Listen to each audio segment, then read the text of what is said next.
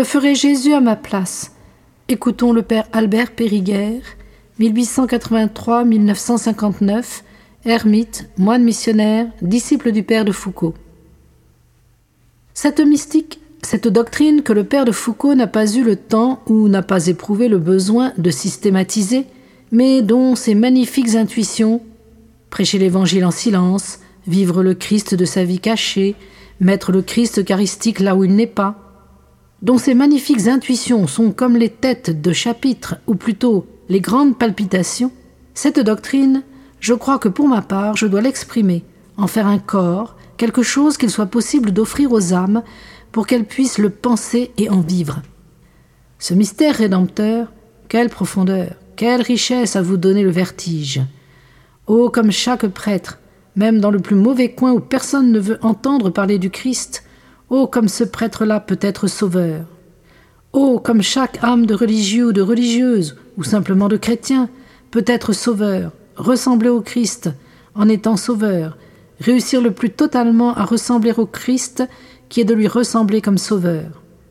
Que c'est bon de sortir ainsi magnifiquement de soi, de sortir d'une prière individuelle, d'une immolation individuelle, pour, s'étant identifié au Christ sauveur, faire de cette prière, de cette immolation, comme l'œuvre de l'Église même, comme l'œuvre du Christ rédempteur lui-même.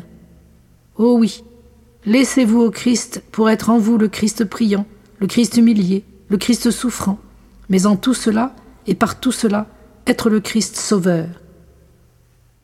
Attachez-vous comme au plus grand trésor, au seul trésor de votre vie spirituelle, à cette familiarité avec le Christ. Qu'il vous soit présent dans toutes vos démarches, âme de votre âme, vie de votre vie.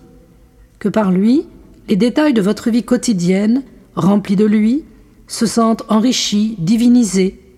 Que ces détails nous apparaissent comme le moyen le plus sûr de mettre le Christ de plus en plus en vous.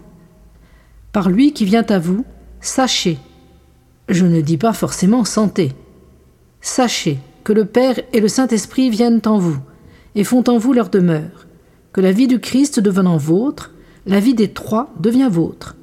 Vous êtes en eux, vous n'êtes plus en vous-même. Oh, qu'il était sauveur, le Christ de la vie cachée. Oh, qu'il est le Christ de la vie cachée, le Christ de l'Eucharistie. Toute son œuvre rédemptrice, laissez-le la revivre en vous à travers les mystères liturgiques.